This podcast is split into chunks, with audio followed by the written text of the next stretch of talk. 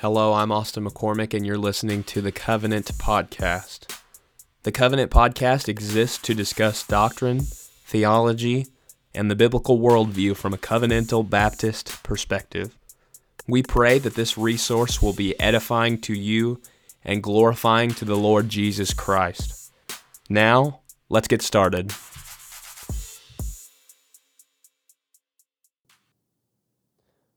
Welcome to the Covenant Podcast today. I have a regular contributor to the Covenant Podcast, Brother Jimmy Johnson. If you want to hear about him, listen to previous episodes because we've already introduced him three times previously, but we are grateful to have him on the podcast today. He will be uh, giving us another uh, informatory, if that's even a word, introduction. Informative. Um, informative. Thank you, Pastor. He will be giving us an informative lecture via podcast over another particular Baptist, Abraham Booth. Can, so, can you tell us today about this particular Baptist, Abraham Booth? Yes. Um, well before Abraham Booth's death, he was known by many as the Venerable Mr. Booth. Andrew Fuller, who actually had a little dispute with him towards Abraham, the end of Abraham Booth's life, called Abraham Booth the first counselor of our denomination. So he was a man who is very much respected. Um, he was born in 1734 into an obscure family in a country village. Uh, his father taught him some, uh, like how to read and things like that, but he had hardly like any formal education. Um, most of his life from 1734 all the way to 1755 is kind of cloudy. Not much happened. He, he wasn't converted. His parents were members of the Church of England, but he wasn't all that involved. But in 1755, the Wesleys, as well as George Whitefield, started to have some influence, or at least some people who they influenced, started to preach in the area that Abraham Booth lived in. And two men in particular who had been influenced by the Wesleys, meaning that they were Arminian, preached the gospel to Abraham Booth, and Abraham Booth professed faith and was baptized, and a General Baptist church was later formed, and he became a member of it. Shortly after his baptism, though, he, he began preaching in that church that he was at. And, and, and Grant, he was a young man. He was about 21 or 22 when this happened. He started preaching. He, he, in fact, was reading the Bible and thought it was wrong that they, they had these separate places where groups of believers were meeting that just had various itinerant preachers. So they actually planted these churches in these various areas, and he became a pastor of one of those General Baptist churches. In 1758, he married Elizabeth Bowmar and started a school with her to earn extra finances. And shortly after writing a work attacking Calvinism, a poem actually against absolute predestination, uh, he began or became convinced of it shortly afterwards. And this was around 1758. And he in 1763 and 64 he became a particular baptist and a church was formed where he lived and he began ministering there. In a series of sermons he expounded his beliefs and it became a book known as the reign of grace. It was published multiple times in abraham booth's lifetime and it was widely circulated even though he was kind of an unknown preacher but at first he didn't publish it. It was just a series. It was after a man had read an unpublished copy of it that was distributed privately that it got published in public. And in 1768, after Prescott Street Church's pastor, that's a church in London, died suddenly, there were some members of Prescott Street that had read The Reign of Grace and they shortly went and visited this country church to hear this man preach who wrote this book that they were fond of and they weren't disappointed. So they they had him come. He preached. He was voted in unanimously and eventually ordained in 1769 and he would serve at that same church for 37 years at Prescott Street i mean. And he was in his 30s when he went there one of the most notable pastors that was in London during this time was John Gill, who was closing out his last few years of ministry at New Park Street. He would eventually have one of the most famous uh, English preachers replace him, not replace him directly, but eventually fill the same pulpit as him, Charles Spurgeon. But John Gill was an older man at this time and would die shortly after Abraham Booth got there. But once he got to London, he, he was eager to learn more about the Bible, more about church history, so he got himself a tutor. And the tutor taught him Greek, um, taught him church history, and he was very greatly influenced by one of my favorite theologians, John Owen.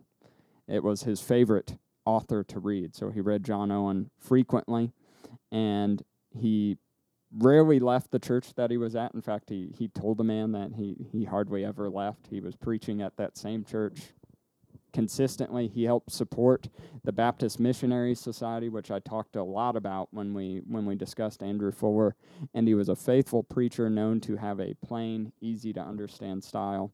And what I found interesting in, in my research of him, or, or really just a testimony to how God used him, is that 452 people were baptized under his ministry at Prescott Church. And he served there faithfully 37 years and died in 1804. So that's a snapshot of his life. I'm, I'm certain more things happened, but that's just kind of a broad overview. Went from unconverted to Arminian to Calvinist, particular Baptist preacher. So you mentioned a little bit about Andrew Fuller.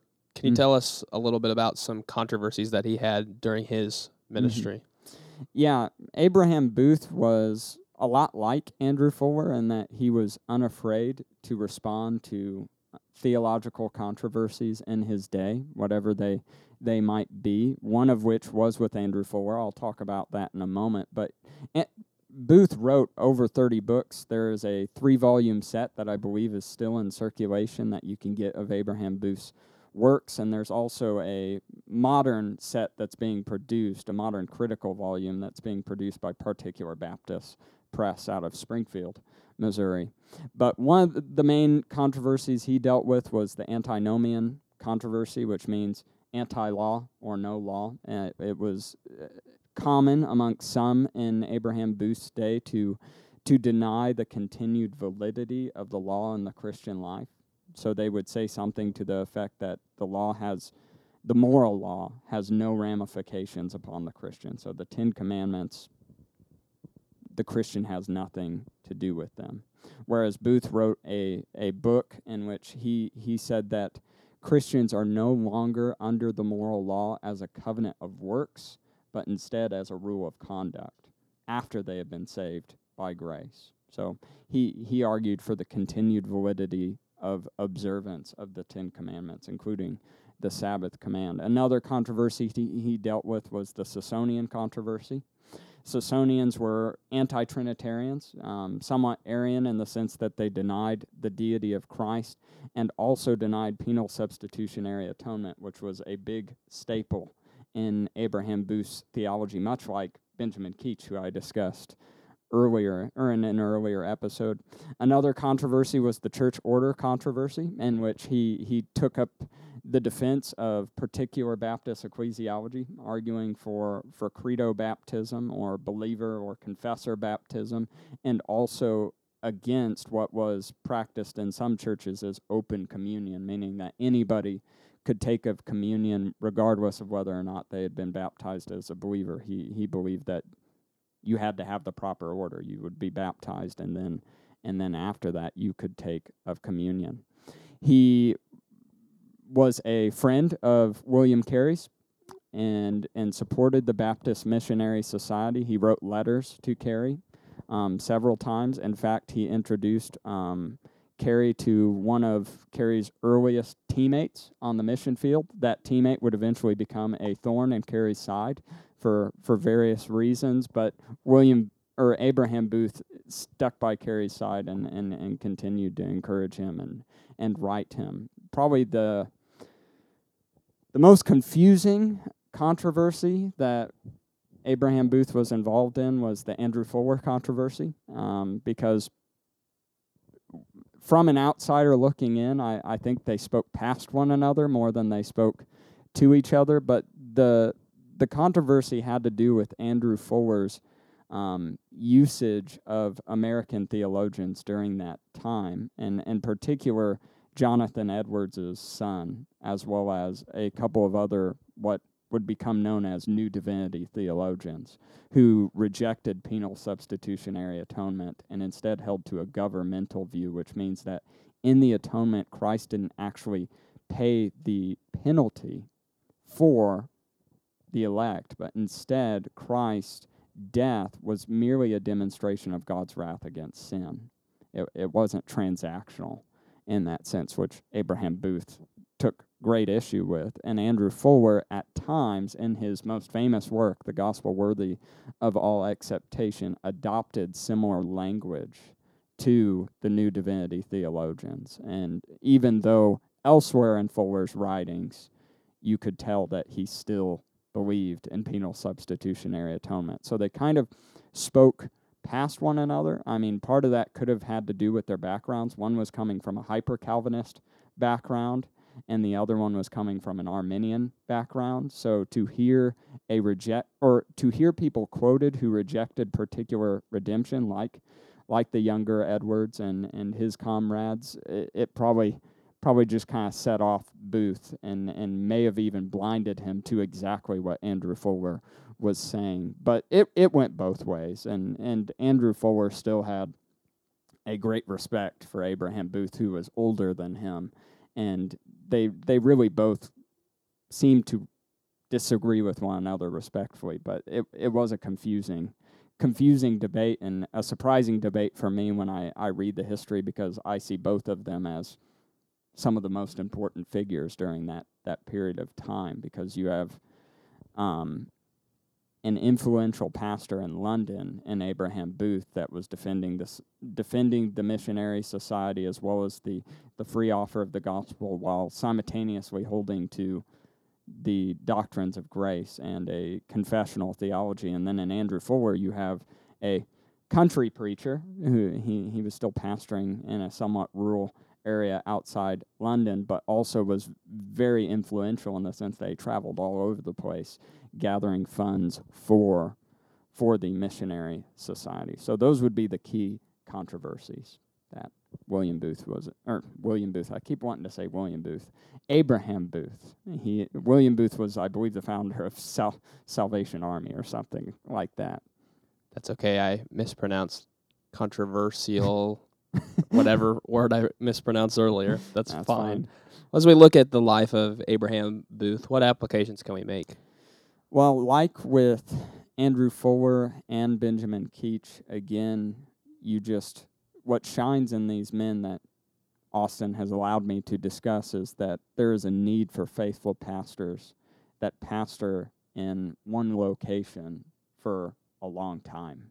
I mean, Andrew Fuller as well as Benjamin Keach and then Abraham Booth all pastored at one church for over three decades. Each one of them pastored at these various churches for over three decades.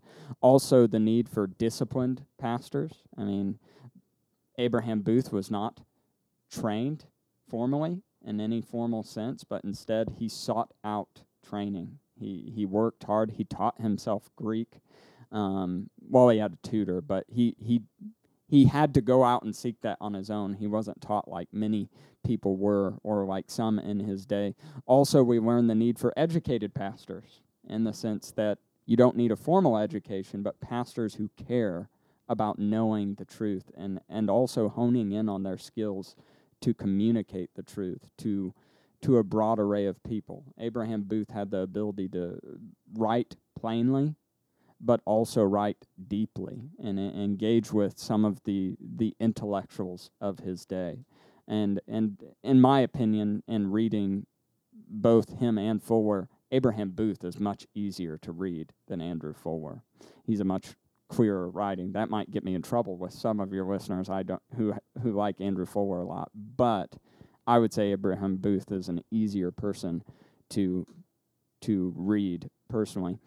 Um, Another key thing would be the importance of the law and gospel and understanding how they relate to one another, how for the unconverted, the law leads us to the gospel. It leads us to our own inadequacy. It, it condemns us and shows us our need for a Savior, and how after we have been redeemed by Christ, we are then empowered and motivated to love and obey God's law. But th- there, there has to be an understanding between both the distinctions and the relations between the law and gospel. And then lastly, I would just say the importance of free grace and what that means. And in the reign of grace, I've I've been reading through it and over and over again, just the title itself, the reign of grace. R- grace is supreme in in the life of the Christian. It it is what reigns. It is what is preeminent.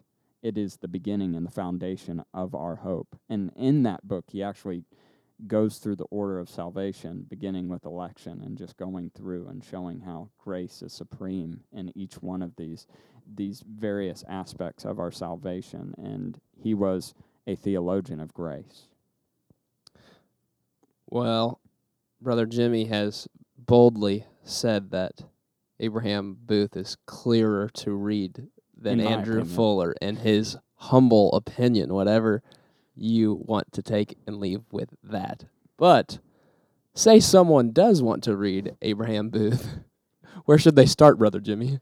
Well, the reign of grace, I, I believe that's still in circulation. Um, the death of legal hope is his his book against antinomianism. It's that one's fairly short. The reign of grace is actually a decent sized book. The death of legal hope is is fairly accessible. I believe you can get it free from Chapel Library on their little booklet. So the death of legal hope. Another one is the essay on the kingdom of Christ. And since we are on the Covenant podcast in the Kingdom of Christ, Abraham Booth presents a what appears to be something that is very much in line with 1689 federalism or an understanding of particular Baptist covenant theology in the sense that he he differentiates between the kingdom of Israel and the kingdom of Christ and how the kingdom of Christ is a spiritual kingdom in which Christ reigns supremely over the hearts of his people. Um, whereas the kingdom of Israel was a temporary institution and and had a purpose to serve for a temporary period of time but does not continue. And in doing that he's arguing against the church state notion but he does that from a covenantal perspective which would be interesting for anyone who who is interested in covenant theology. And I believe you can get that one free a free PDF online through 1689 federalism the website. I believe they have that that essay on there. It's called the essay of the kingdom of Christ. And then if you want a short biography of him a messenger of grace by Raymond Arthur Coppenger is is it's an accessible book it's pretty short I think 150 or so pages but it gives you an overview of his life and engages with some of the thought that Abraham Booth had Brother Jimmy is making my reading list very, very long. Between Keach and Fuller and Booth now, I have a lot of reading to get done. But well just don't ask me on the podcast again no, I'm just kidding. I, I enjoy listening to the biographies of these particular Baptists. I think it's helpful for our audience and for anybody that wants to learn more about not only church history, but Baptist history, in particular Baptist history. So, Brother Jimmy, thank you for taking your time to come on the podcast today. thank you for having me Thank you for listening to the Covenant Podcast. If you've enjoyed this resource or you simply like the Covenant Podcast, head on over to our iTunes page, subscribe, and leave us a review. We are also available via Spotify, Google Podcasts, Stitcher, YouTube, and Podbean. Thank you for listening to the Covenant Podcast. Grace and peace to you.